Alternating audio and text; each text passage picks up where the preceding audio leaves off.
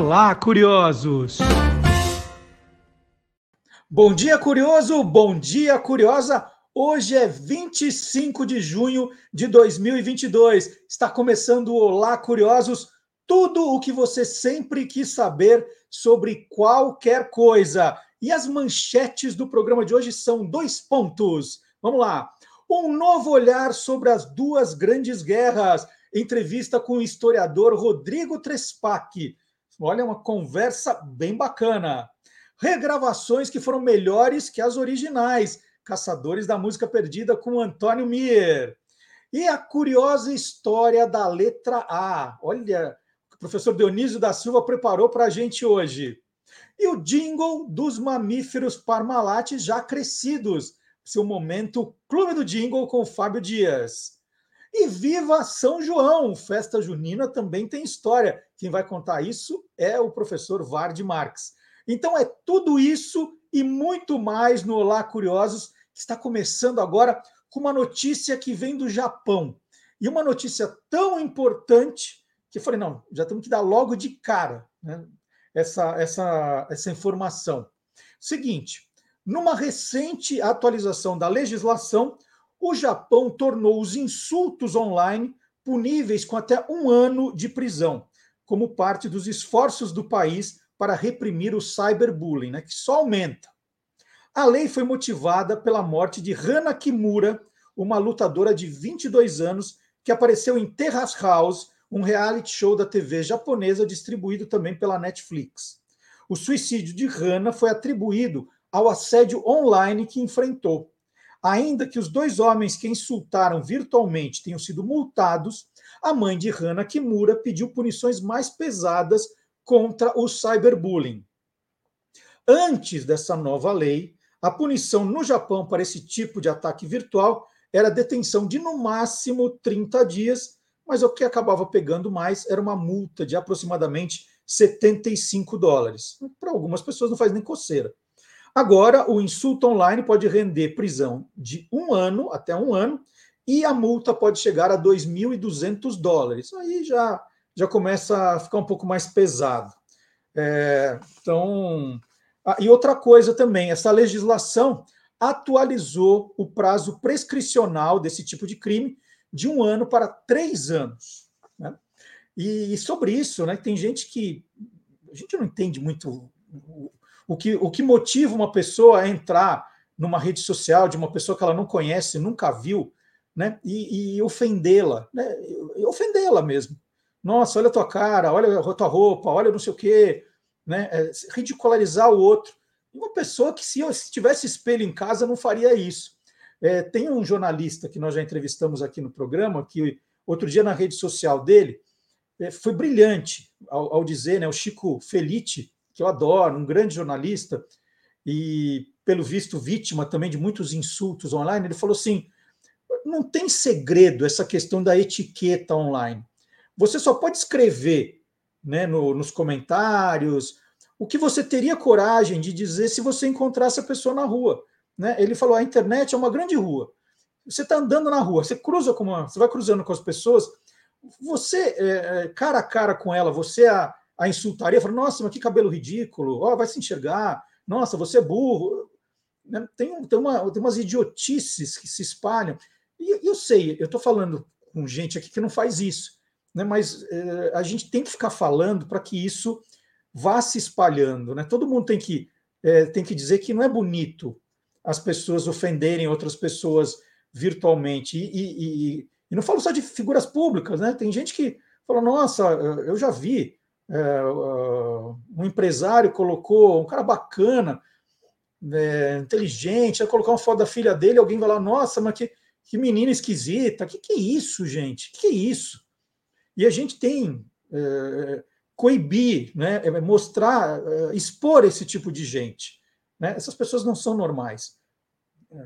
Nos últimos tempos, um, um tipo de cidadão aí, né, e, e muito por culpa da das redes sociais, emergiu dos esgotos, assim, né? Eles ganharam vida.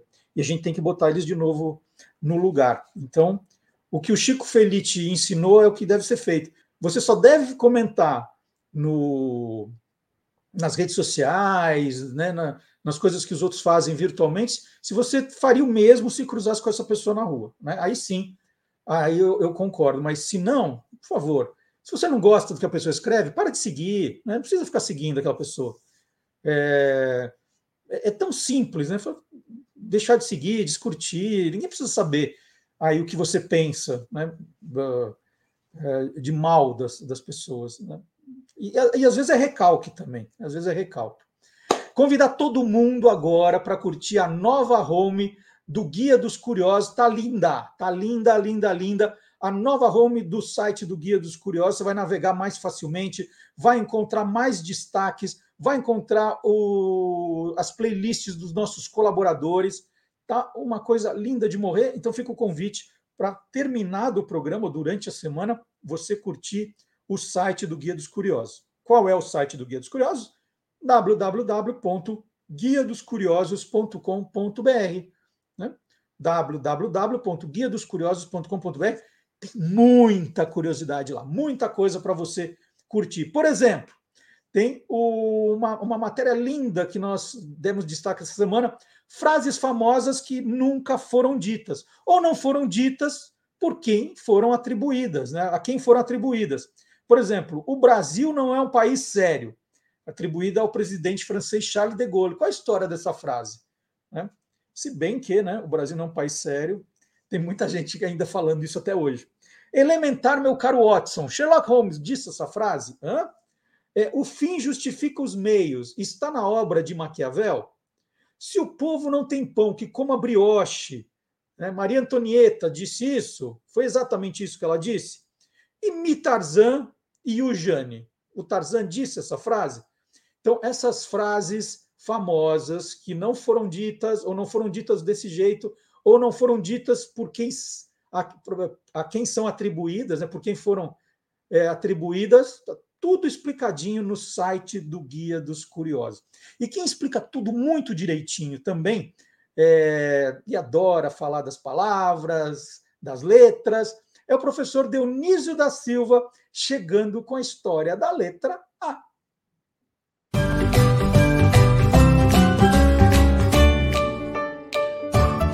Palavra nua e crua. Olá, amigos. Olha isso aqui, ó. A linda história da letra A. A Almedina está lançando uma coleção de vinte e seis livrinhos de onde vêm as palavrinhas. Por enquanto saiu a linda história da letra A.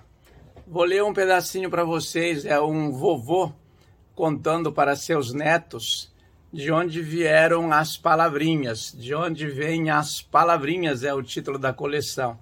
E aqui a linda história da letra A. Antigamente a letra A era o desenho de um boi no alfabeto. Pode ver, disse o vovô, mostrando um A maiúsculo. É parecido com a cabeça de um boi ou de uma vaca. O animal puxava o arado para o homem lavrar a terra. Depois de lavrada, ele plantava nela semente de trigo. Esperava a semente germinar. Crescia um pé de trigo verde e bonito, que dava folhas e grãos. Os grãos eram levados ao moinho no lombo do cavalo ou do burro. Às vezes o cachorro ia junto com o homem e com o cavalo. Outras vezes não. Os gatos ficavam sempre em casa.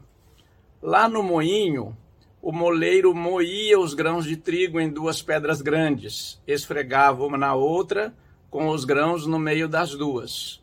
O nome desta pedra é mó. É por isso que dizemos moinho, moleiro. As pedras rodavam, uma se esfregando na outra por causa da força da roda d'água. Mas isso eu posso explicar outro dia. Ou então você pede para sua mãe ou para seu pai explicar como é que o moinho funcionava antigamente. O livro tem ilustrações do Eduardo Faria. O A é uma vaca, né? Ou um boi. Está bem desenhadinho, bem ilustrado e disponível na Amazon, na Almedina, onde vocês quiserem. É, desejo a todos boa leitura. Muito obrigado.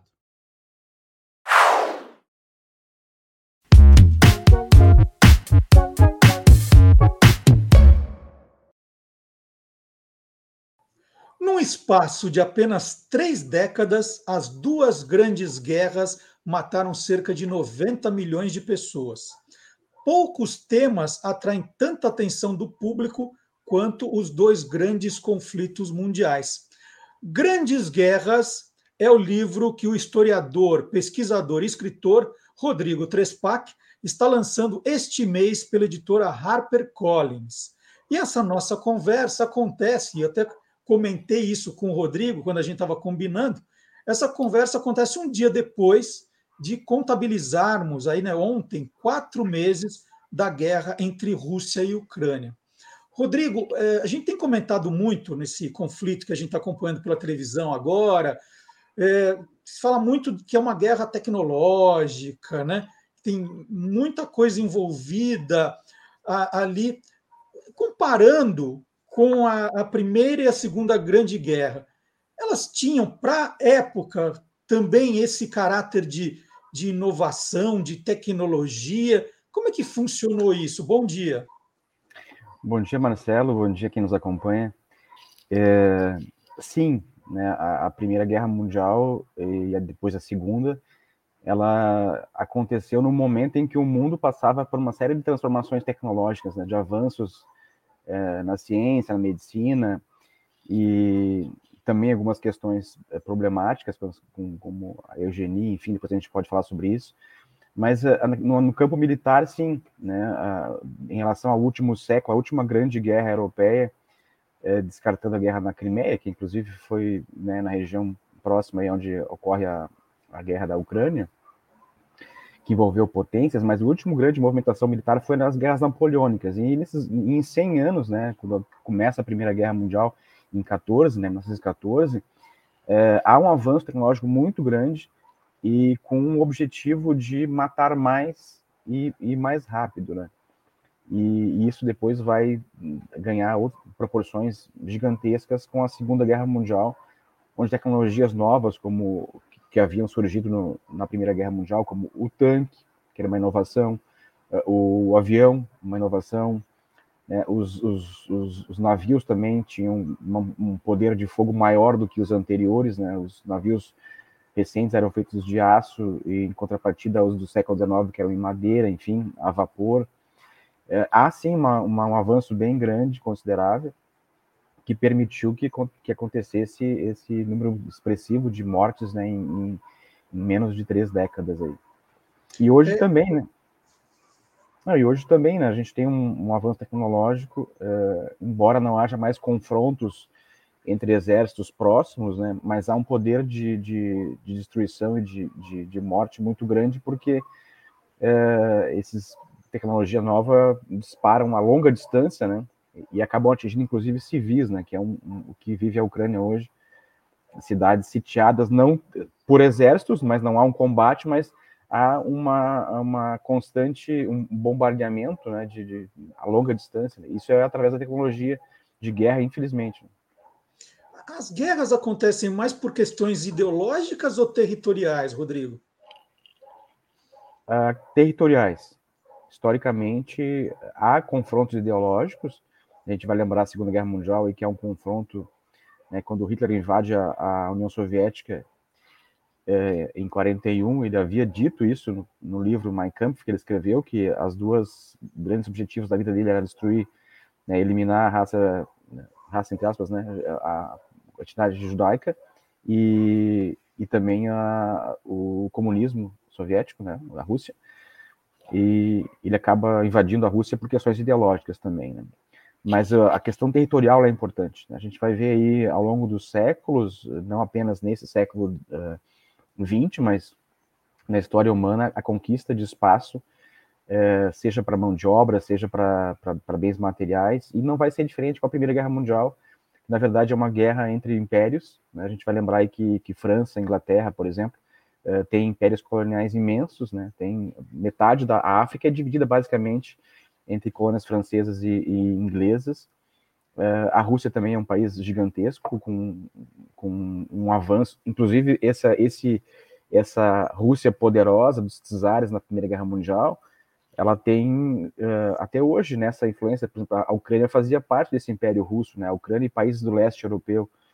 né, a Polônia, principalmente, a região fronteiriça hoje à Rússia, né, e, e um dos medos que se tem hoje, por exemplo, é que o Putin tem esse interesse territorial, que era uma coisa que os czares tinham, né, na época, na época da, do Império Russo, e depois também com os soviéticos, né, com, com Stalin e outros que vieram, né, o, a, a Rússia a comunista, a União Soviética, que também passou a ocupar territórios na região do leste europeu. É, basta lembrar a Cortina de Ferro, né, que dividiu a Europa entre Ocidente e Oriente, por uma questão também ideológica, mas basicamente o, o principal motivo é territorial. É, a, gente, a gente costuma chamar ou, ou de Grande Guerra ou de Guerra Mundial. Primeira Guerra Mundial, Segunda Guerra Mundial. Para ela se tornar uma guerra mundial, ela tem se espalhado por, muita, por, por muitos países, por muitos continentes. O Brasil participou é, das, das duas grandes guerras, Rodrigo? Exato, participou das duas de forma mais efetiva durante a Segunda, né, onde quando chegou a enviar... Uh, aí mais de vinte e cinco mil soldados para os campos de batalha na Itália. Na Primeira Guerra Mundial, o Brasil teve uma participação menos expressiva, né? Há uma, uma missão assim, de estudos, né, que o Brasil envia, chamada Missão Axé, uh, a Marinha do Exército, né? E há uma, uma Marinha ainda incipiente, o Brasil não tinha muito uh, poderio militar nessa área, mas chegou a enviar oito navios.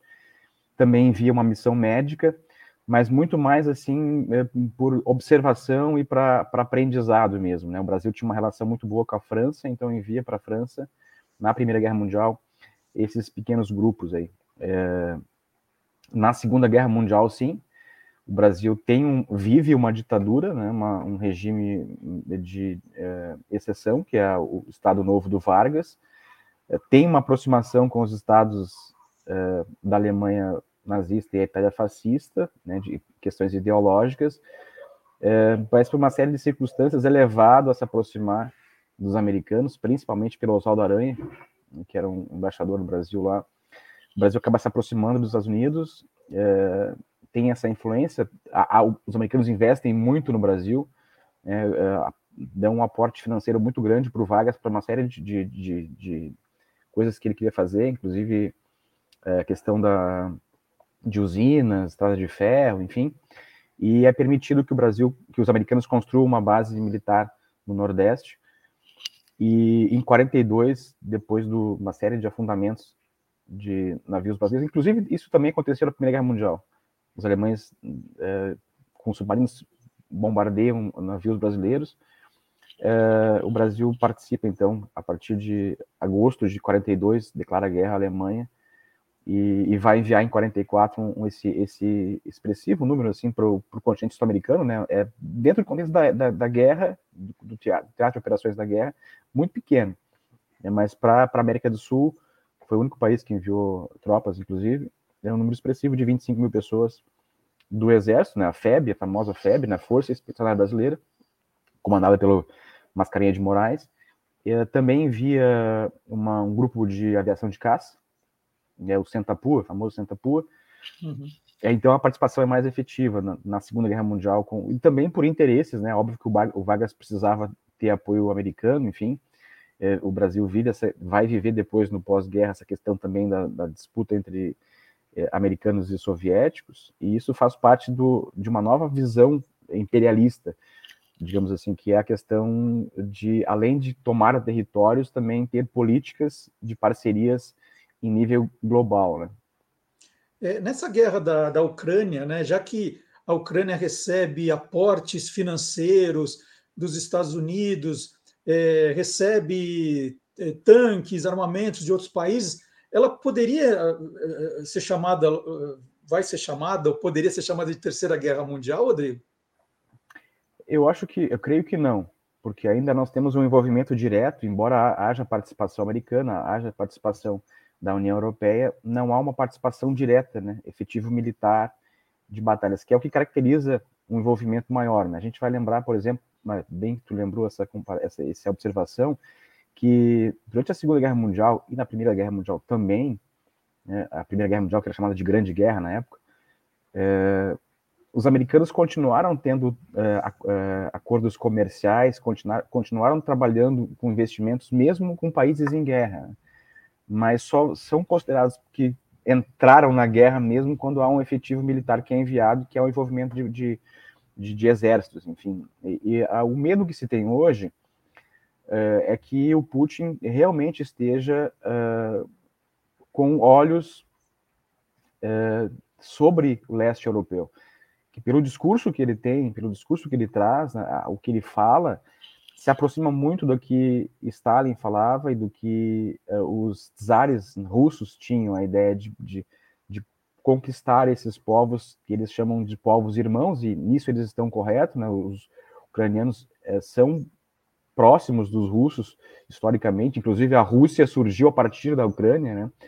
Uh, então isso é bastante perigoso, né? Em países que têm, por exemplo, uma, uma relação...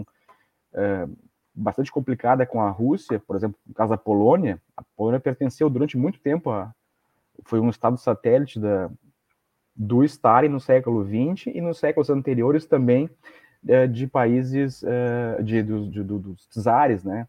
Basta lembrar a Catarina Grande, fim do Pedro Grande, século dezoito.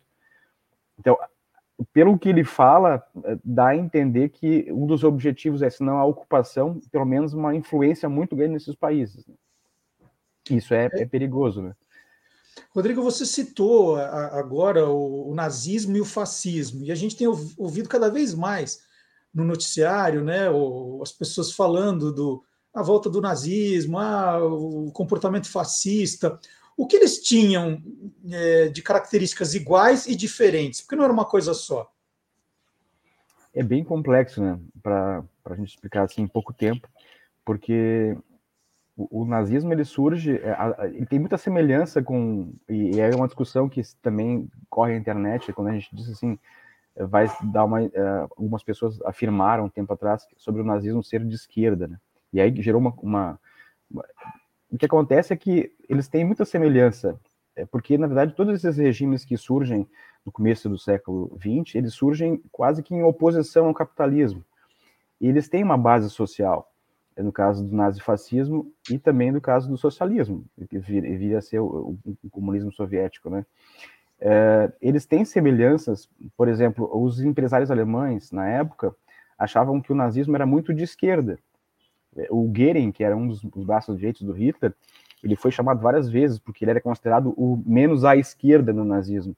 Então, esses conceitos, eles têm... É, um, quando a gente fala assim, rapidamente, é... é pode cair no risco de dizer um, um uh, misturar uh, períodos, né? O que, que é esquerda, o que, que é direita hoje, o que, que é esquerda e direita na época, o que, que é quando surgiu essas expressões, e a gente precisa ter cuidado. Mas, assim, respondendo mais diretamente a tua pergunta, eles têm, por exemplo, entre os dois, né? O, o, tanto o nazifascismo quanto o comunismo, eles têm como, como bases próximas, assim, o apelo das massas, o controle do Estado, né, de gerenciamento de Estado. É, o que os difer- diferencia em relação basicamente ao nazismo, que é mais é, assim, expressivo do que o fascismo, né? Embora hoje o fascismo seja falado também com frequência, mas na questão do nazismo era que era pautado dentro de uma ideia de uma questão étnica, né, ou racial, como se usava na época, e a questão do comunismo mais uma questão uh, de classe. É, mas tem muitas semelhanças entre os dois, né, de, na, na sua estrutura e no seu resultado também, porque, infelizmente, os dois casos resultaram em um número de mortes muito grande, né? Uh, as diferenças são basicamente essa, na questão da questão de uma está ligada à questão da ideologia da raça, de um povo em específico, outra questão de classe, mas eles têm bastante semelhança. Uh, eu acho perigoso, como tu bem, né, mencionou aí, a questão de, de gente hoje... A falta de conhecimento que existe no Brasil e nessa área, e essa reprodução de quase que um discurso reflexo, né, de alguém falar uma coisa e ficar se reproduzindo isso, sem que se dê oportunidade de pessoas que realmente trabalhem na área, ou que tenham uma pesquisa na área, possam falar e expressar. E aí causa esses desconfortos e esses, esses é, desconexões com a realidade histórica, sempre para discursos e narrativas, para apropriar a sua ideia, afirmar a sua ideia. Eu, eu considero os dois os sistemas bastante perniciosos, é, embora alguns, é, como no caso do socialismo, a gente tenha uma ideia mais sensível a ele por questão social e ligar a questão de humanitária, mas uh, também é possível lembrar que a gente vai ver o século vinte, e ao longo do século vinte, o, o mal que, que o comunismo, né, entre aspas, pregou no mundo. Então, hoje é uma discussão de questão ideológica. Desculpe se eu me alongo assim no, no, no, na fala, mas tento uh, encaixar uma coisa que não... Se me entendem, assim, é sempre muito complicado explicar em pouco tempo coisas tão, tão profundas, assim, que têm raízes muito mais antigas do que esse discurso que a gente fala hoje. Ah, perfeito, Rodrigo. E a participação das mulheres, né, na, na Primeira e na Segunda Guerra, guerras, como é que foi? A participação das mulheres no, na Primeira Guerra Mundial, a gente tem uma, uma a mulher tem uma, ela ainda tem, ela ainda é lembrada, ela ainda é a ciência, inclusive ciência, né, da época dizia que ela era inferior ao homem, então ela tem uma participação pouco ativa. Quando começam os combates e há uma presença masculina muito forte nesses combates e há mão de obra faltando em casa, né, na retaguarda, é que elas são chamadas para trabalhar. Já há o movimento feminista, né, universalista, o, o, pelo voto feminino também, que era proibido na maior parte dos países. Então elas têm uma iniciação, participam de, alguns, de algumas, eh, na indústria principalmente, no escritório, enfim, em enfermagem, né, sistema de acesso, de, de apoio aos exércitos, mas não, não, salvo algumas exceções, não lutam efetivamente. Na Segunda Guerra Mundial já, um, já é uma, já uma, uma participação bem maior, né, de, de, de mulheres, inclusive o exército soviético tem um exército de quase um milhão de mulheres, é o único grande exército que, que permite que as mulheres atuem oficialmente é, no, na, na linha de frente. Inclusive, quando os soviéticos tomam Berlim, o primeiro grupamento a entrar no bunker do Hitler é um feminino.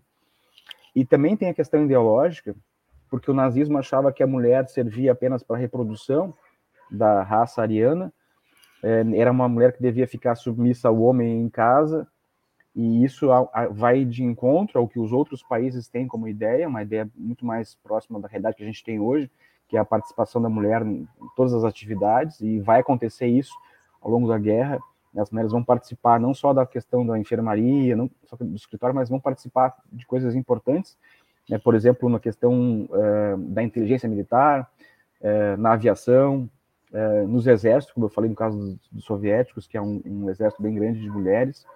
A Grã-Bretanha também faz uma, uma, um chamamento assim, bastante interessante de mulheres, há uma participação mais efetiva.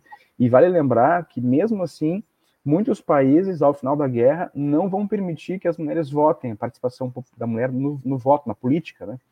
É, países como a França, inclusive, nós estamos falando do final, na década de quarenta já, do século vinte, e ainda a França não permitia é, a participação feminina na política, né? Então, são coisas que o movimento vai, desde o final do século dezenove, se consolidando, provando que essa ideia de que a mulher era inferior ao homem era uma, uma coisa é, inexistente, e que ela podia participar, e, e pode, e vai participar, e vai contribuir significativamente para o combate é, ao nazismo, principalmente, né? A derrota do nazismo, é, na resistência também francesa, enfim, é uma participação é, bem ativa, bem mais do que na Primeira Guerra Mundial. Na verdade, é uma evolução, né? Como tudo vai, vai, vai se transformando. Eu sempre costumo dizer que a história não é uma coisa fixa, não começa nem termina numa data, ela, é, ela faz parte de um processo de evolução, né?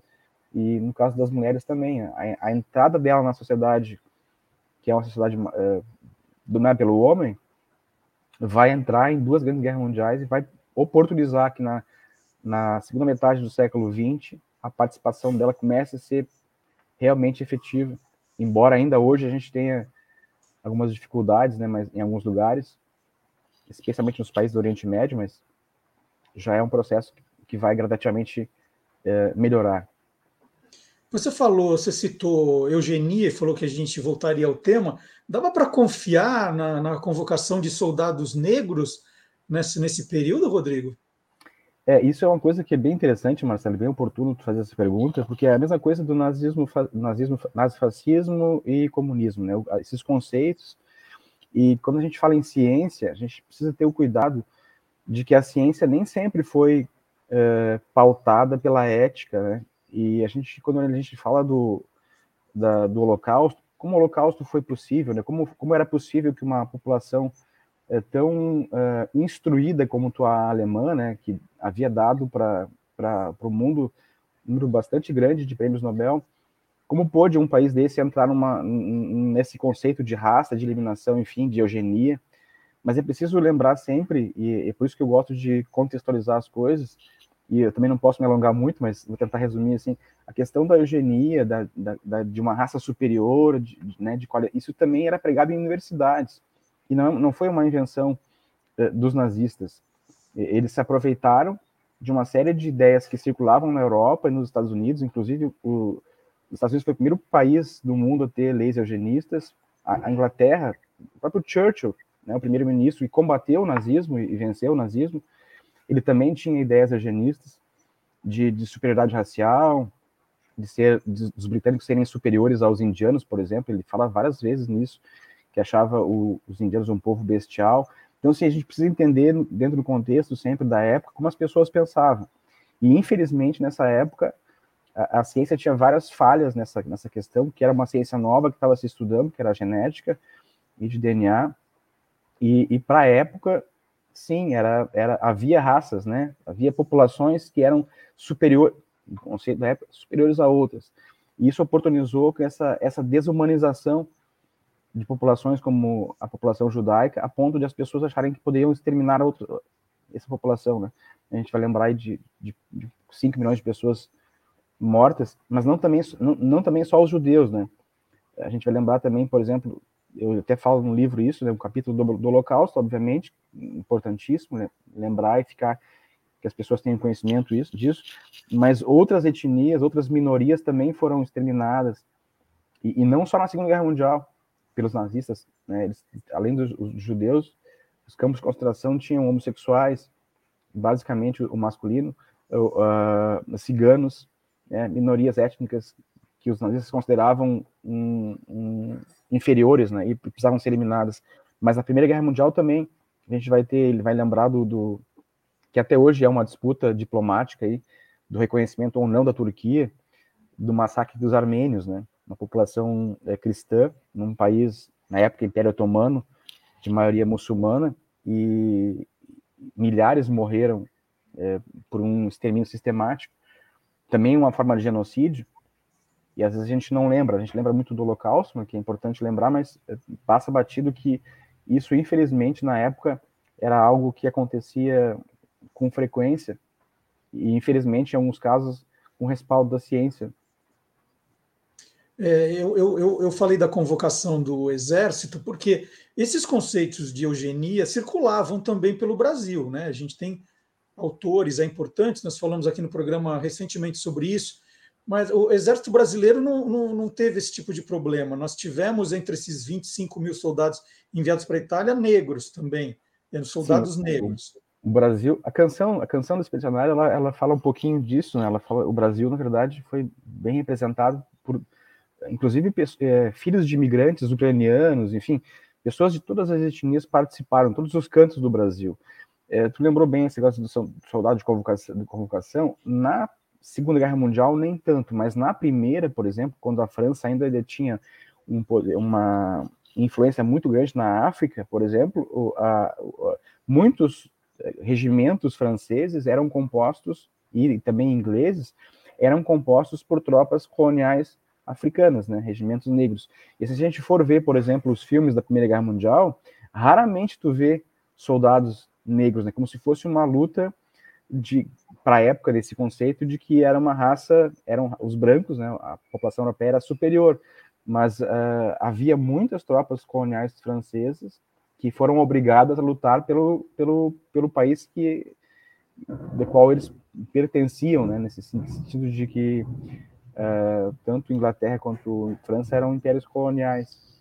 Inclusive, há uma, há uma disputa para, assim, para para vocês terem uma ideia, quando a, Alema, a França ocupou a Alemanha, e essa questão da eugenia era muito, era muito forte, né, muito a questão que as tropas francesas que foram enviadas para ocupar a Renânia, por exemplo, foram especialmente tropas negras, para a questão de humilhar, sabe, tudo isso tem a ver com essa questão hoje, que a gente debate ainda, sobre questão racial, né, eu não gosto muito de usar esse termo racial, mas uh, é um termo que é usado na época, né?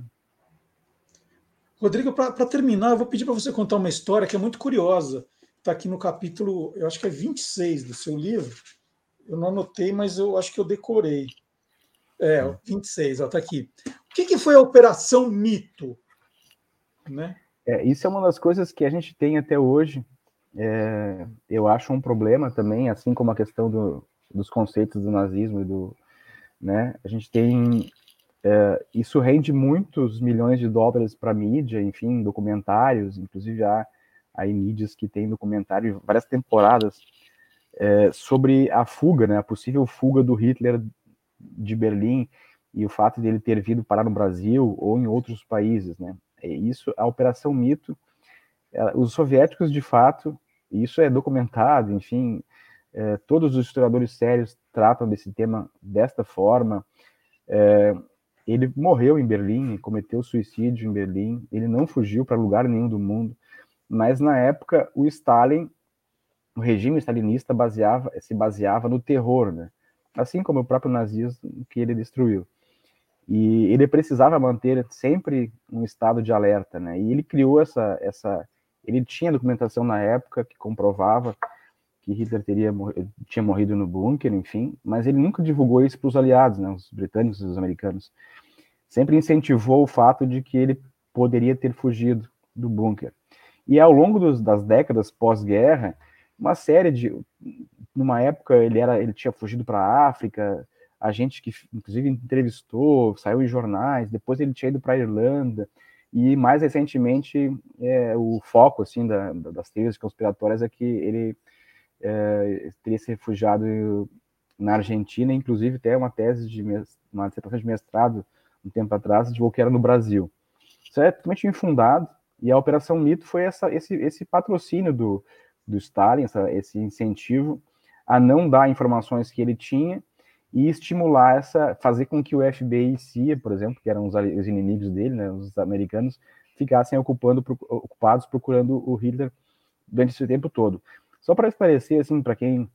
É, é, o Hitler tinha uma... Na fase final da guerra, ele tinha uma, é, um medo tremendo de ser capturado. E ele confiava em muito poucas pessoas. É um grupo bem pequeno. Todas as pessoas que estavam com ele, todas as pessoas que estavam com ele, motoristas, secretárias, é, piloto de avião, todas foram capturadas. Ou por americanos, ou a maioria por soviéticos.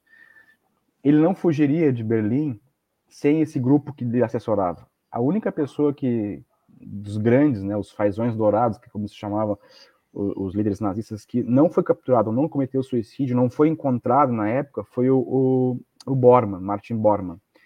É, na época do julgamento de Nuremberg, se diz que ele, ele estaria já, teria sido, morrido na fuga de Berlim, enfim, mas nunca se comprovou. Mais recentemente foi descoberto em Berlim, né, uma ossada, fizeram teste de D N A, se descobriu que era ele. Então, assim, não, não, não há nenhuma possibilidade é, de que ele tenha fugido por todas essas questões que eu falei.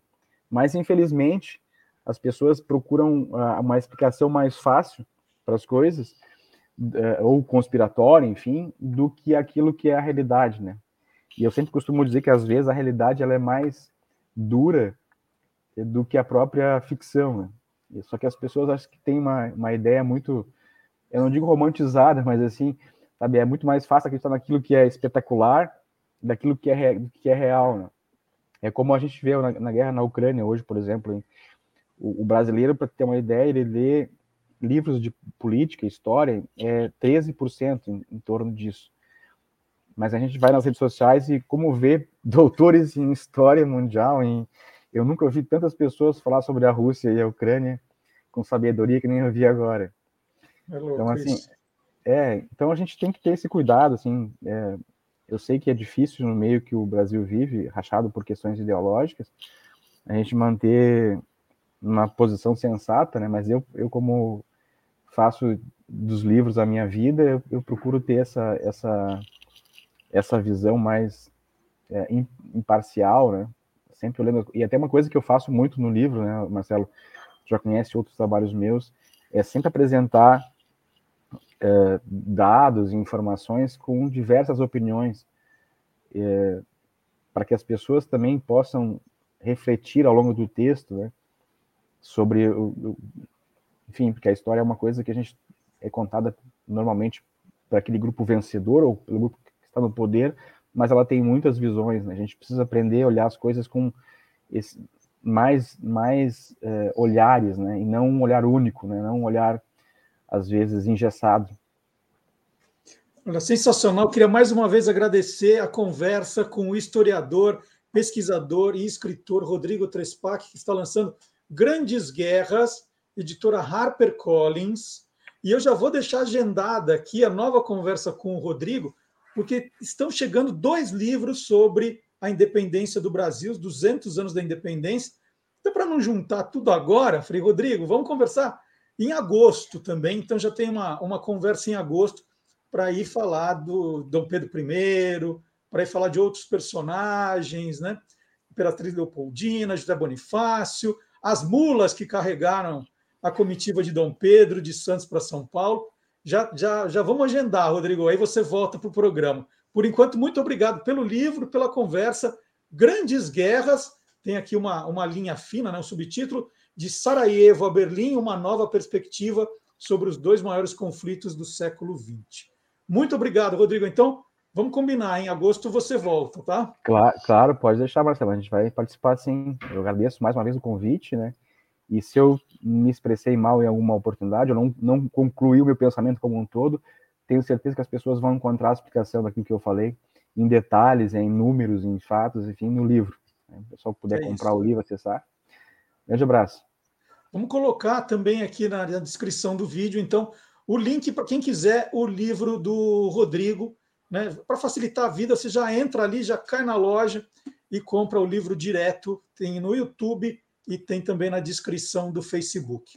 Então, Rodrigo, muito obrigado. E agora é hora de provar que o mundo inteiro é curioso aqui no nosso programa. Vamos ver.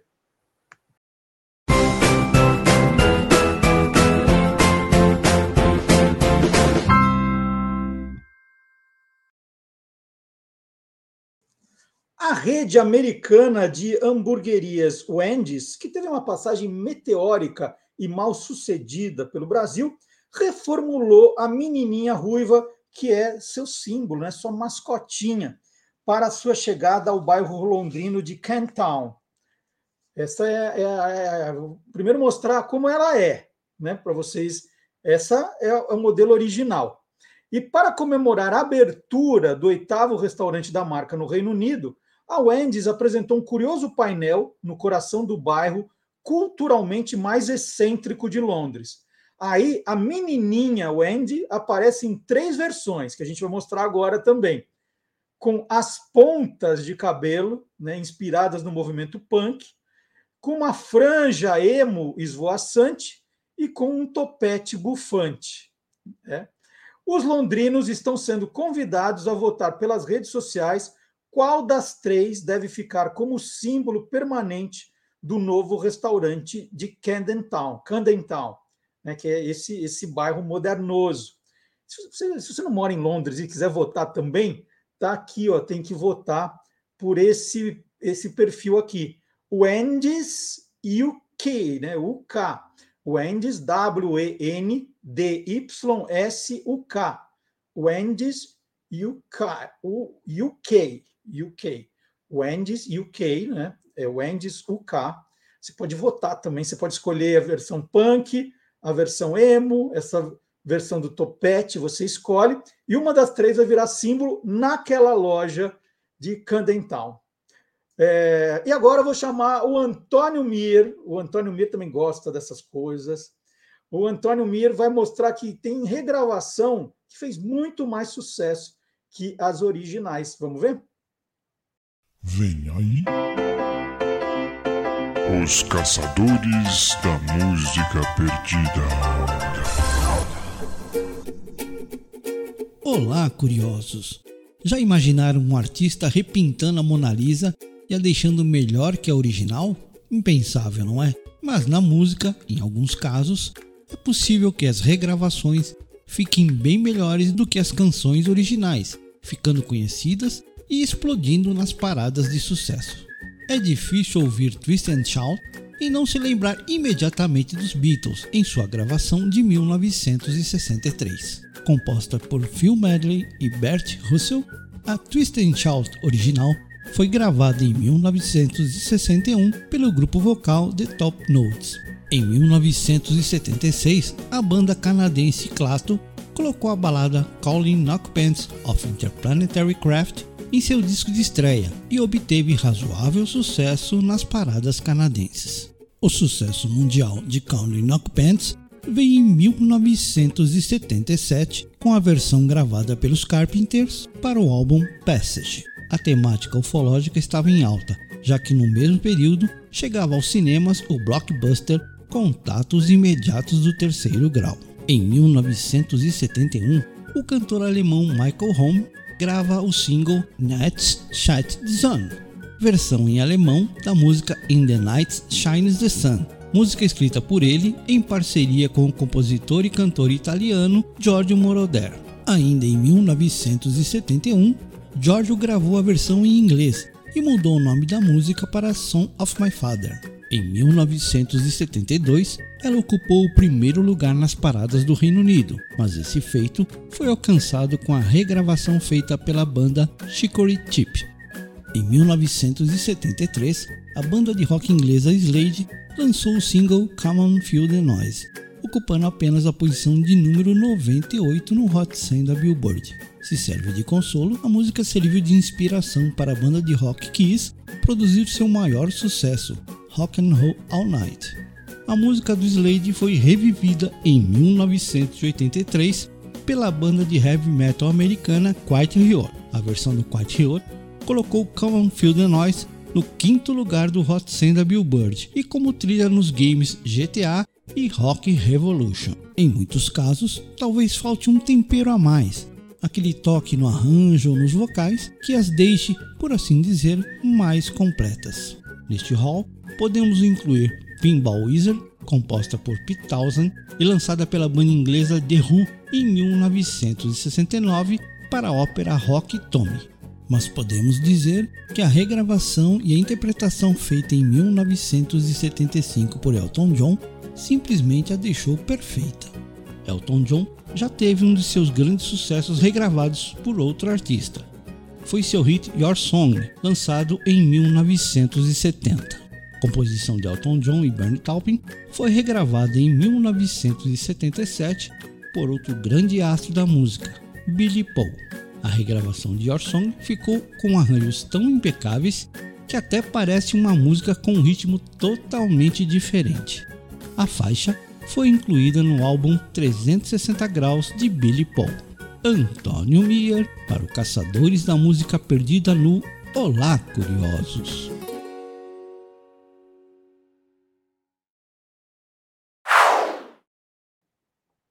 E olha, mais uma notícia curiosa que chega de alguma parte do planeta.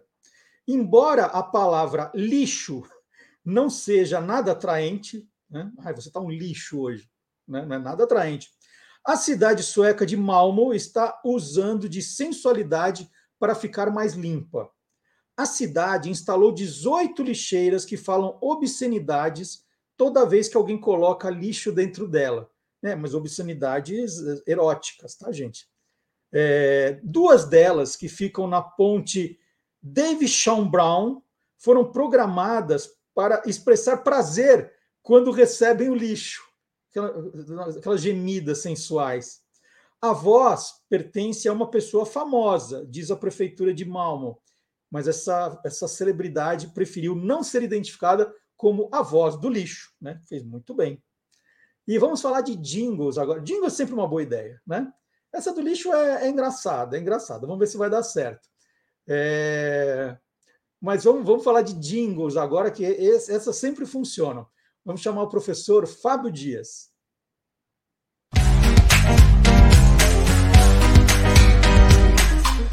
Clube do Jingle. Muita gente lembra até hoje da campanha Mamíferos Parmalat de mil novecentos e noventa e seis. Tem quem guarde até hoje as miniaturas de pelúcia que faziam parte da promoção naquela época. onze anos depois, em dois mil e sete, a Parmalat já havia ampliado a sua linha de leites e precisava de uma campanha justamente para contar que a linha de leites havia crescido, que agora tinha leite enriquecido com vitaminas, leite semidesnatado, leite desnatado, leite com probióticos, etcétera.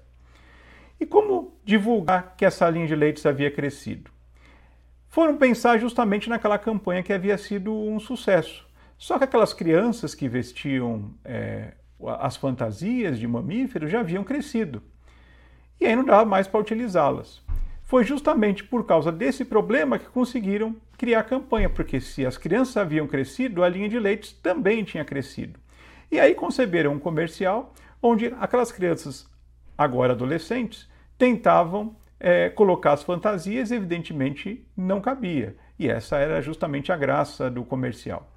Para a trilha, recorreram ao mesmo jingle criado em noventa e seis por César Brunetti, Maurício Novaes, Sérgio Mineiro e Sérgio Campanelli, agora com uma nova letra, justamente para divulgar esse crescimento. Quem não, é, não, não lembra na época, não tinha nascido na época, é uma boa oportunidade para conhecer é, um, um jingle que faz parte da campanha, é, faz parte da, da história é, da propaganda no Brasil, e para quem se lembra, relembrar e conhecer essa nova versão que passou muito rápido é, é, pela mídia, mas é tão boa quanto a primeira e tem a sua é, graça justamente pelos mamíferos já terem crescido. Vamos assistir? O elefante agora está grande. Sou eu. O porco cor-de-rosa e o macaco também estão. O panda e a vaquinha tomaram Parmalat, assim como a foquinha, o ursinho e o leão. Os mamíferos cresceram. A família de leites Parmalat também.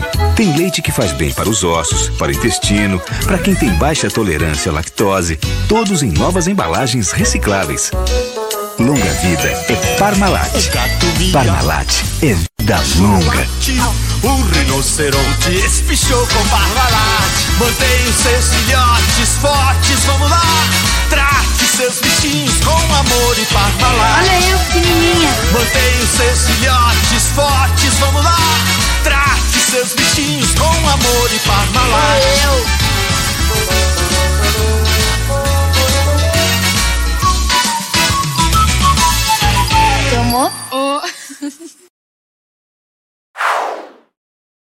Eu não lembrava desse comercial, que bacana! Mas não lembrava mesmo. O professor Fábio Dias falou assim: ah, vou mandar o, o jingle dos, dos mamíferos já crescidinhos. Falei, que será que é isso, os mamíferos já crescidinhos? Que bonito, que boa ideia! Adorei, adorei, adorei. E o bom é que, de vez em quando, a gente tem a sensação que viu pela primeira vez, né? É muito legal. E deixa eu aproveitar, então, nesse momento aqui de, de emoção, para falar que você pode nos seguir também nas redes sociais do Guia dos Curiosos. Nós estamos no Facebook, no Twitter, no Instagram e no TikTok. Facebook, Twitter, Instagram e TikTok. Tem algumas coisas que a gente coloca em mais de uma rede social para ir rodando, e outras que são exclusivas, né? Tem, tem coisa que a gente só coloca no TikTok, tem coisa que só coloca no Instagram, tem coisa só no Twitter, tem coisa só no Facebook. Então é importante, se você tem todas essas redes sociais e gosta de curiosidades, né? Gosta de espalhar isso para os amigos, na família. Tem muito professor, olha que bacana, esse é um depoimento que eu queria dar. Muitos professores estão dizendo que estão usando esses videozinhos pequenos que nós estamos fazendo para mostrar para os alunos, né, no começo da aula, que eles se divertem, depois a aula já começa em alto astral. Então fica um convite também para os professores que nos acompanham, né, nós temos aqui as playlists no, no canal do Guia dos Curiosos no YouTube, e está tudo divididinho por tema, vocês podem pegar também é, vídeos, né, da, da, dos boletins, das entrevistas, e mostrar para os seus alunos, dá um, dá, dá um up, né, dá uma melhorada nas aulas, os alunos vão... vão gostar, tem muita curiosidade bacana. Seus alunos gostam de história, vamos colocar o Warde Marx, de animais, o Guilherme Domenichelli, né? E logo, logo, acho que a semana que vem, o Silvio Alexandre vai estar aqui de volta com a gente também. Então, tem muita coisa bacana que você... Eu agradeço para quem está rodando os vídeos, os vídeos do Instagram, do TikTok, esses que a gente coloca no YouTube também estão fazendo o maior sucesso. Então, agradeço a todos que estão compartilhando também os vídeos. Muito obrigado. E vou falar do meu livro aqui, ó. Sempre dou uma, colher de chá para mim mesmo. Seu mais recente, parabéns a você, é a história de Dona Berta Celeste. Na verdade, tem um pouquinho da história da Dona Berta, que foi a paulista que escreveu, há oitenta anos, a letra em português do Parabéns a Você, né? A música americana, e ela fez essa letra do Parabéns a Você, que vocês conhecem. Então, eu fiz aqui um romance, um suspense juvenil, e de quebra eu conto a história da Dona Berta. Então, eu inventei uma história, é uma história inventada com fatos reais. A história da Dona Berta é um livro que tá uma belezinha, e eu indico também. E aproveitando, né, para vocês não esquecerem, vocês que gostam dos vídeos, do programa, né, dá para usar em sala de aula também. O Guia dos Curiosos, edição fora de série, é o décimo volume da coleção, que eu sempre mostro aqui, todo colorido, com muito infográfico. Olha a Mona Lisa, coitada, levou uma tortada na cara outro dia. A história do hambúrguer, das escuderias, da moeda, a caixa forte do Tio Patinhas, a internet em números, tem muita coisa aqui. O Guia dos Curiosos, edição fora de série, você vai encontrar também nas melhores casas do ramo ou no link que está aqui embaixo com os meus livros também. Você já vai direto para a loja. No Facebook e no YouTube os links estão aqui. E agora, virando a página do nosso roteiro, é, contar para vocês que todo sábado, também às dez da manhã, o nosso programa é publicado no formato podcast. O Olá Curiosos é um podcast e nós estamos no Deezer, no Spotify e no SoundCloud. É mais uma opção para você acompanhar o programa. Você fala, não vou poder ficar na frente do Facebook, do YouTube, eu me desconcentro, eu vou sair. Você baixa o programa no seu smartphone e pode ouvir aí a hora que você quiser, né? Pode guardar também para você. Tem tudo isso, tem todas essas facilidades do Olá Curiosos. De repente você quer compartilhar alguma coisa, fique à vontade. Bom, e esse final de semana é o último de junho, então, teoricamente, deveriam acabar as festas juninas, né? Mas agora sempre tem um, um rescaldo, a gente faz festa julina também. Então, nós deixamos aqui o último programa de junho para falar de festas juninas. Embora, né, você possa ler muitas curiosidades de festas juninas no site do Guia dos Curiosos. Mas nós deixamos para falar aqui com o professor Warde Marx sobre festas juninas. Porque festa junina também é história.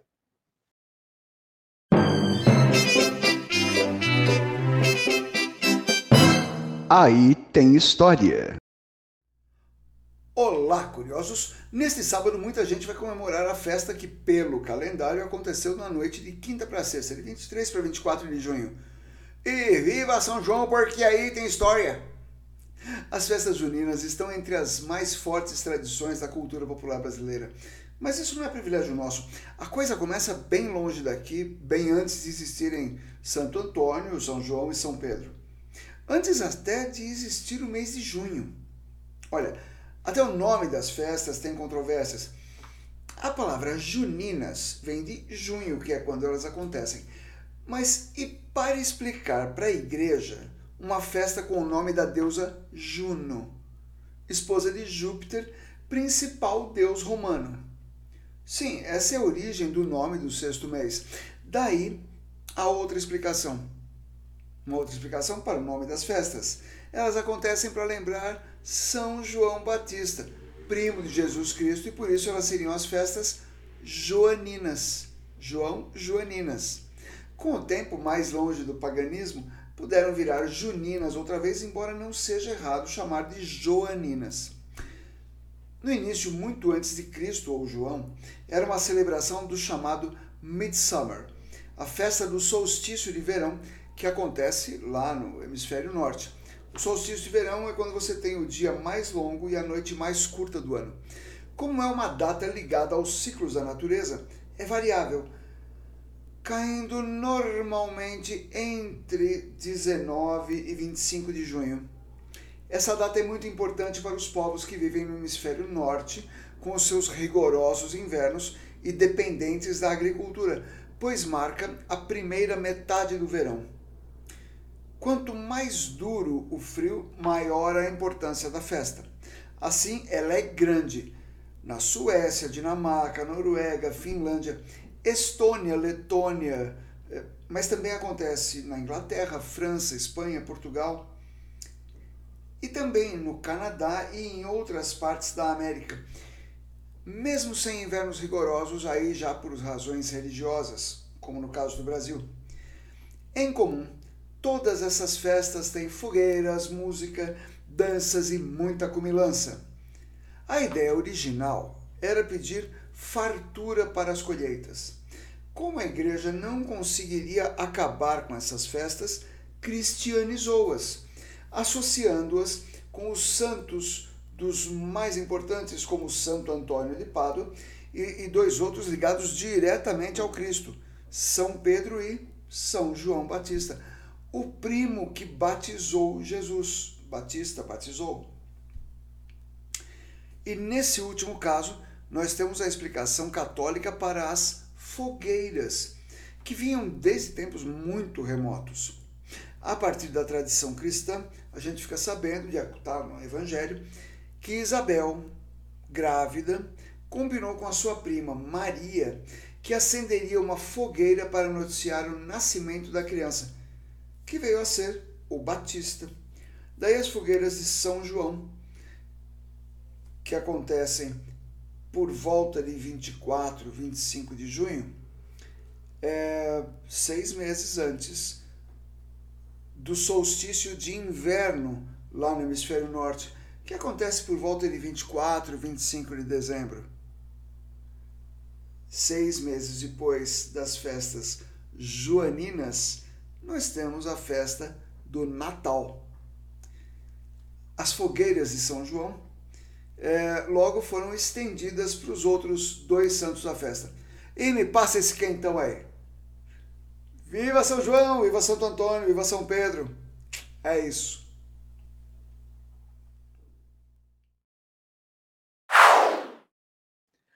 E se você gosta de história, mais um pouquinho aqui, fiquei sabendo essa semana que começou uma grande exposição em Paris, chique, né? Se tiver de viagem marcada para Paris, eu acho que eu não vou. Uma grande exposição sobre o livro Pequeno Príncipe. Nós já tivemos aqui em São Paulo, na Oca, uma grande exposição. Agora, a de Paris é um negócio espetacular. E aí, você quer saber curiosidade do Pequeno Príncipe? Vou dar uma dica, hein? Aqui, ó. dez curiosidades de O Pequeno Príncipe no site do Guia dos Curiosos, guia dos curiosos ponto com ponto b r. Então, um convite para você curtir também é, mais essa página. Então, nos destaques do site do Guia dos Curiosos. Então, tem muita coisa bacana, fica o convite. Terminando o programa, nós estamos fazendo um programa um pouquinho mais, cu- mais curtos, né? Que a gente foi percebendo ao longo do tempo que não era todo mundo que conseguia ficar tanto tempo ligado, né? Hoje nós temos todas as informações do que, que as pessoas gostam mais, do tempo que elas conseguem ficar, então a gente foi está sempre ajustando o programa para ficar mais certinho para o seu gosto, né? A gente está tá, tá, tá indo, né? Nós vamos fazer dois anos nesse novo formato e a gente está acertando, está encontrando o caminho. Então você tem mais tempo também de acompanhar, por exemplo, Quem Te Viu, Quem T V, com Magalhães Júnior, né, tem um tempinho. Ele, antes ele fazia parte do Você é Curioso. O Magalhães estava dentro do programa. Agora nós fizemos separado, mas você pode. Terminou de ver um, já aproveita e vê o Maga. Fala, poxa, tenho mais meia hora aqui, vou ver o Magalhães também. Pá, né, já assisti os dois, para ter aquela sensação do, do Você é Curioso é, é antigo. No, no, na quinta-feira passada, o Maga fez um programa muito legal. Ele, ele, ele elegeu cinco cantores que depois foram atores ou apresentadores. A lista é enorme. O Maga começa falando de vários e depois ele elege cinco. E eu, ele falou, vou ver se eu lembro de todos, da Dona Barbosa, do Almir Sater, do Ivon Cury. Puxa, eu vou esquecer de um. É, eu estou falando esquecer de um porque eu lembro que a última foi a Hebe. Puxa vida, daqui a pouco eu lembro. daqui a pouco eu lembro, mas qual que era mesmo? A Dona Irã, a Dona Irã Barbosa, o Mir Sater. Gente, foi quinta-feira passada, como a minha memória está ruim, hein? É, lista, e o Guia dos Curiosos começou justamente por causa de listas, né? Estava numa mesa do almoço, falei assim, gente, qual é o nome dos sete anões? Aí começa, e ninguém lembrava do sétimo anão. Né? Era ah, Mestre, Dunga, Zangado, e ninguém lembrava do Dengoso. Aí veio a inspiração para começar a fazer o Guia dos Curiosos, por causa desse problema de memória que a gente vai esquecendo. É, vamos fazer o seguinte, então, vamos... Vou chamar o, o Magalhães, e aí eu vou ver se a minha mente entra para funcionar, e eu lembro do, do Quinto Elemento. Vamos lá. Então, é um pedacinho que ele fala da Hebe Camargo, é um pedaço do programa. O programa inteiro já está disponível no Guia dos Curiosos, é, guia dos curiosos ponto com ponto b r, não, no canal do Guia dos Curiosos no YouTube. Se você já está no YouTube, você já está no lugar certo. Você entra em playlists e assiste todos, todos os, os programas que nós fizemos até hoje. Isso é o bacana. Você fala assim, puxa, só descobri agora o programa. Não, e agora você pode ver o que você quiser, pode escolher, pode montar o seu programa. Vamos lá, Magalhães Júnior.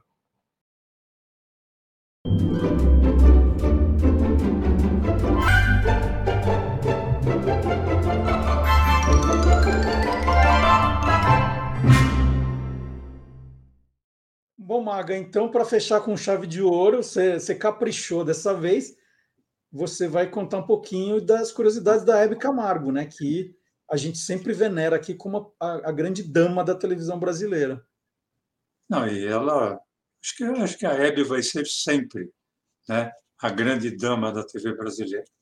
Hebe Maria Camargo, que nasceu em Taubaté, em mil novecentos e vinte e nove, faleceu em São Paulo em dois mil e doze, Ela começou a vida artística como cantora, você já, já falou isso, na metade da década de mil novecentos e quarenta, e cantora de muito sucesso, é, inicialmente, como eu falei, cantora de rádio e depois cantora em T V. Mas ela logo se notabilizou como apresentadora e entrevistadora quando, em mil novecentos e cinquenta e cinco, ela comandou um programa chamado Um Mundo é das Mulheres.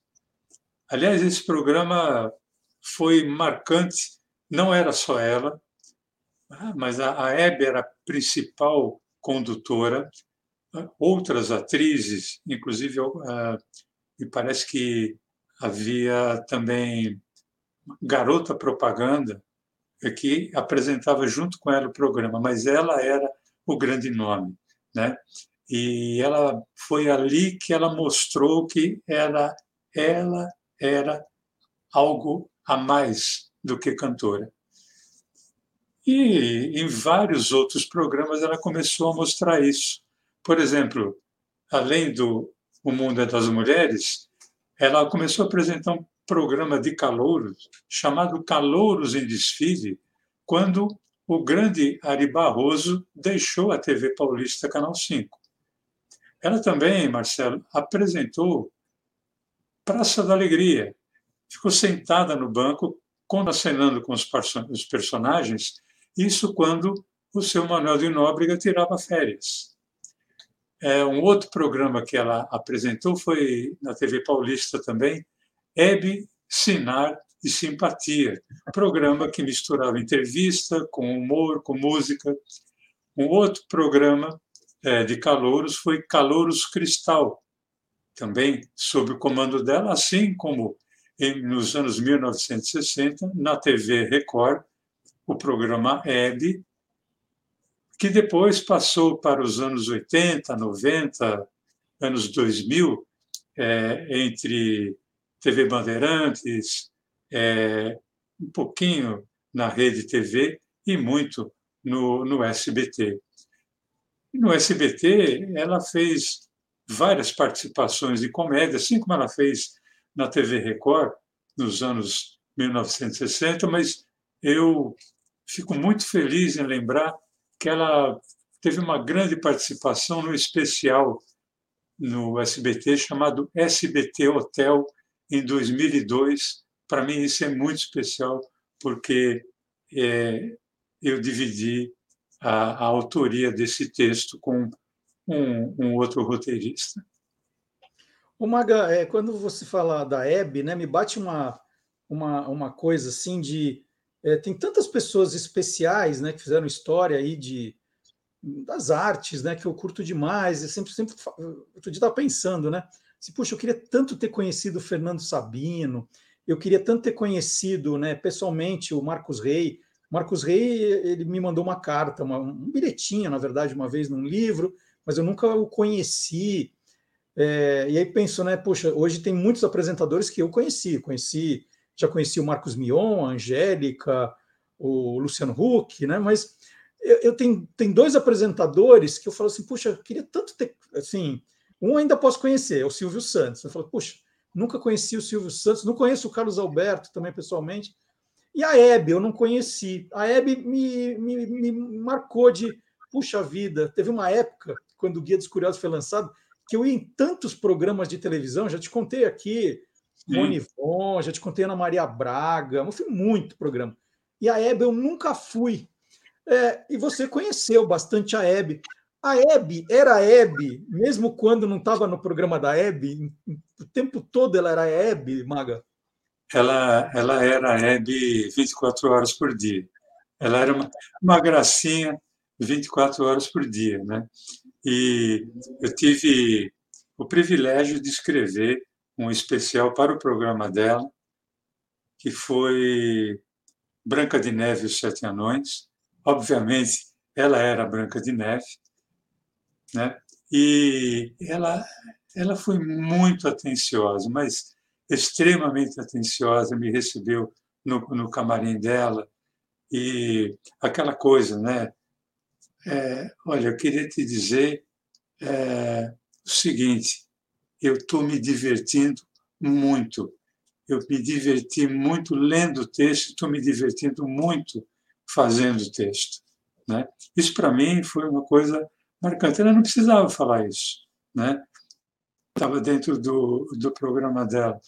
E tem um, um vídeo que está no YouTube, que é uma participação dela na Praça Nossa, que é ela, Carlos Alberto e o Golias fazendo bronco, né?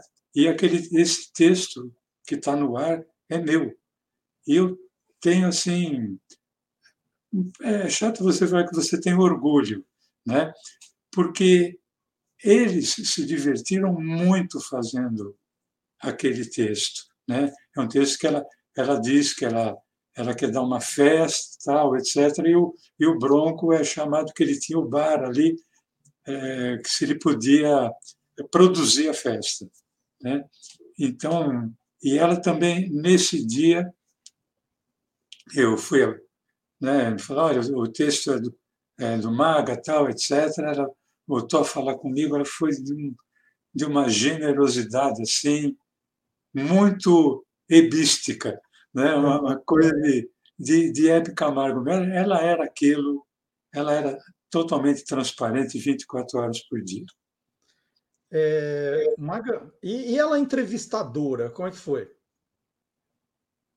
Olha, ela, bom, ela tinha uma tarimba como entrevistadora, né? Alguém que começou em mil novecentos e cinquenta e cinco, né? Então, ela sabia tirar dos... dos entrevistados e das entrevistadas, aquilo que poucas pessoas conseguiam, principalmente porque ela sabia ouvir as pessoas. Ela não, ela sabia que quanto menos ela falasse, mais o entrevistado ou a entrevistada iria aparecer, né? E ela foi uma entrevistadora tão marcante, Marcelo, que em mil novecentos e sessenta e quatro, pela T V Record, num especial do show do dia sete, um dos quadros foi uma sátira ao seu programa de entrevistas, em que ela entrevistava um acusado de um roubo do qual ainda não havia provas. E esse acusado era interpretado por ninguém menos que Ronald Golias. Pois é, meus amigos, vocês viram, devem ter ficado penalizados com o caso desse jovem que nós vamos entrevistar. Mas como nada foi provado ainda, ele aqui está no nosso programa para bater um papo informal conosco. Vamos receber João das Dores.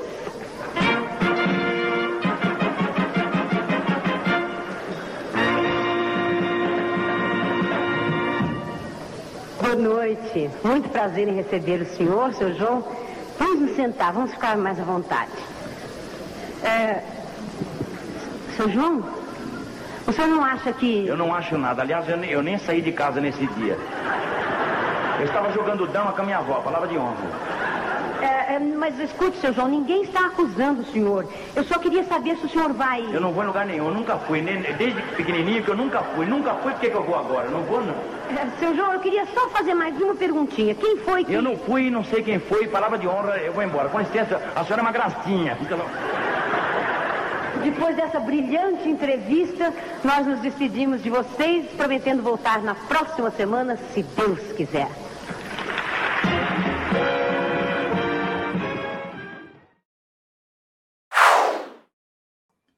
Então tá aí, divertidíssimo, Golias com Hebe. E eu lembrei, gente, lembrei. Na verdade, eu colei aqui, fui uma colada. O Fábio Júnior, o Fábio Júnior, como eu fui esquecer? Memória não, não anda tão boa. E a gente vai fazer também uma homenagem aqui, já que a gente está falando de televisão, de nomes importantes da televisão que nos deixaram agora na última semana, começando com a atriz Ilka Soares. A Ilka Soares faleceu no último sábado, dia dezoito, aos oitenta e nove anos. Então, nossa homenagem aqui a Ilka Soares. Marilu Bueno, falecida na quarta-feira, dia vinte e dois, aos oitenta e dois anos. E também na quarta-feira nós perdemos a jornalista, colunista, ex-modelo Danusa Leão. Danusa Leão estava é, com oitenta e oito anos e até fui na minha estante, né, para lembrar desse livro da Danusa, Na Sala com Danusa. É um livro de mil novecentos e noventa e dois, da editora Siciliano, ainda está aqui. Esse livro é da décima primeira edição, porque esse livro vendeu muito. Esse livro aqui foi, foi um, um livro que deu muito o que falar, porque é, a Danusa ela meio que revolucionou essa questão da etiqueta social. Que ela fez um livro de, que seria de etiqueta social moderna. E ela arrasou aqui. Ela, ela, ela virou depois colunista de jornal, ela virou... Tinha coluna, acho que no Estadão... É, ela, graças a esse livro que ela fez em parceria com o Eduardo Lugulo, ela arrebentou. Então, tem, hoje tem muitos livros de crônicas, de, a memória dela. Depois ela andou falando umas coisas recentemente politicamente incorretas, aí ela deu uma sumida.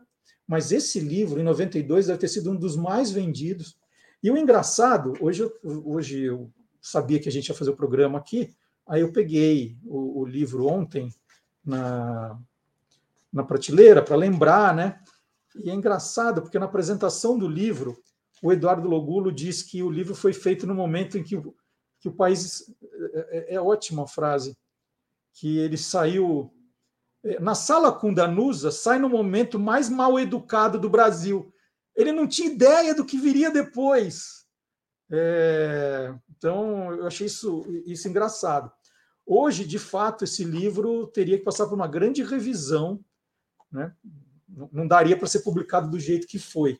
Então, eu acho que é um documento, né? Porque a gente está falando de um livro de trinta anos atrás e que hoje não, jamais seria publicado do, do jeito que foi, de algumas ranzices dela, de algumas coisas hoje que talvez deveriam ser escritas de um jeito diferente, mas esse, esse livro é um livro histórico.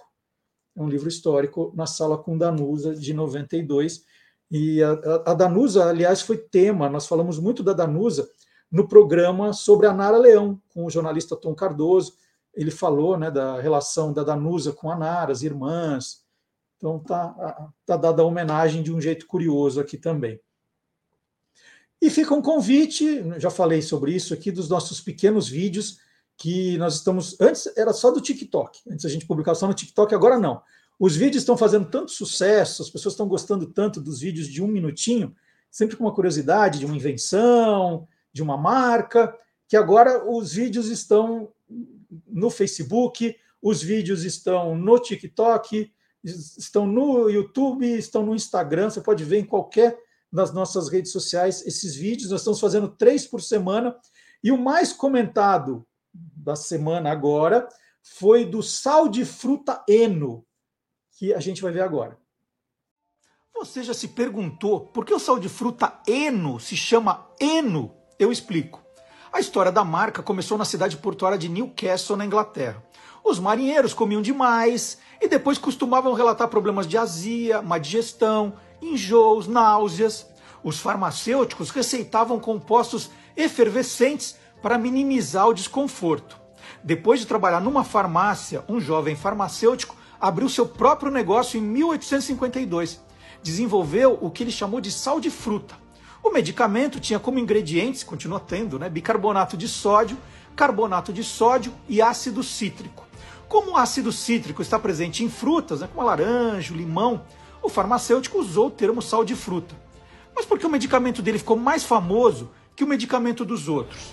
O farmacêutico teve a ideia de distribuir amostras grátis para os capitães dos navios e depois eles ajudaram a espalhar esse antiácido pelo mundo. É marketing que se chama, né? As vendas explodiram e em mil oitocentos e sessenta e oito ele criou a empresa Eno's Fruit Salt.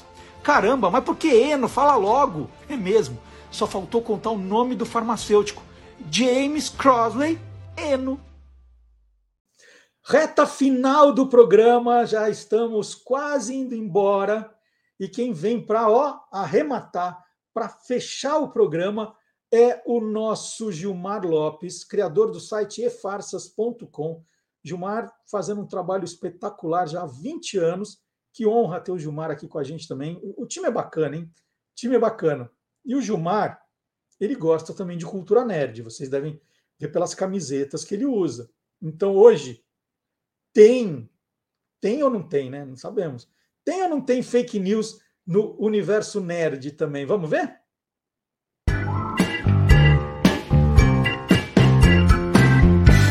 Verdadeiro ou farsa? É verdade que a atriz que interpretou a princesa Leia em Star Wars tinha um passarinho chamado Lola quando era pequena e a série Obi-Wan Kenobi resolveu fazer uma homenagem a esse passarinho? Pois é, essa história começou a circular em inglês há poucos dias e acabou chegando aqui no Brasil. De acordo com o texto compartilhado, a atriz Carrie Fisher tinha um passarinho chamado Lola quando era pequena e a série Obi-Wan Kenobi resolveu homenagear, criando um androide chamado Lola, só para fazer um agrado para os fãs da série Star Wars. E aí um monte de gente entrou em contato querendo saber, será que essa história é real? Será que isso é verdadeiro ou farsa? É farsa! Tem a série Obi-Wan Kenobi, que é uma derivada de Star Wars, é um spin-off, e tem lá uma pequena princesa Leia que é sequestrada e aí o pai dela adotivo acaba tendo que contratar lá o Obi-Wan Kenobi para trazê-la de volta. A pequena princesa Leia do seriado tem um droidezinho, um robozinho chamado Lola. E aí muita gente começou a espalhar que seria esse o nome do passarinho da Carrie Fisher quando ela era pequena. Só que essa história é falsa por um simples motivo. O passarinho da Carrie Fisher tem outro nome. No site de leilões que cuida do acervo da atriz que faleceu em dois mil e dezesseis, eu encontrei a foto original, que ela tá mesmo segurando um passarinho, mas atrás tem um nome lá, ó. Ele se chama Benny Cow. Além disso, eu procurei em sites especializados em Star Wars e também vi se achava alguma, alguma menção dos produtores da série Obi-Wan Kenobi sobre isso e não encontrei nada. Então eu posso cravar que essa história é completamente falsa. Então, amiguinhos curiosos, essa história de que a série Obi-Wan Kenobi lançou ali um androidezinho apenas para fazer uma homenagem para Carrie Fisher, é farsa. Em primeiro lugar, porque o passarinho que ela tinha quando era pequena tinha outro nome, não se chamava Lola. E também não tem nenhuma declaração sobre isso nas redes sociais oficiais, né? E aí, você quer saber se o que está rolando na internet é verdadeiro ou farsa? Então entra lá no w w w ponto e traço farsas ponto com.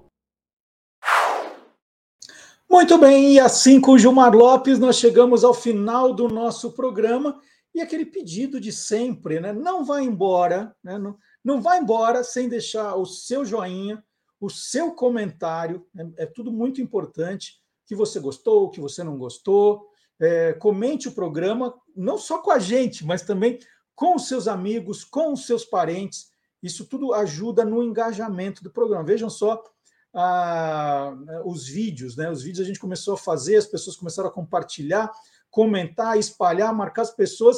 De repente, a gente está com duzentos mil seguidores ali, né? Então, isso, isso é importante, né? Assim que a curiosidade vai chegar para mais gente. Então, se você ainda não está, né, chegando agora, também nos conheceu agora, não esqueça de se cadastrar no site no, no canal do YouTube do Guia dos Curiosos, né? Isso ajuda muito. E na semana que vem tem mais curiosidade, gente. Na semana que vem nós vamos falar de Copa do Mundo. Nós vamos começar a falar de Copa do Mundo no programa de sábado que vem. Espero vocês. Tchau!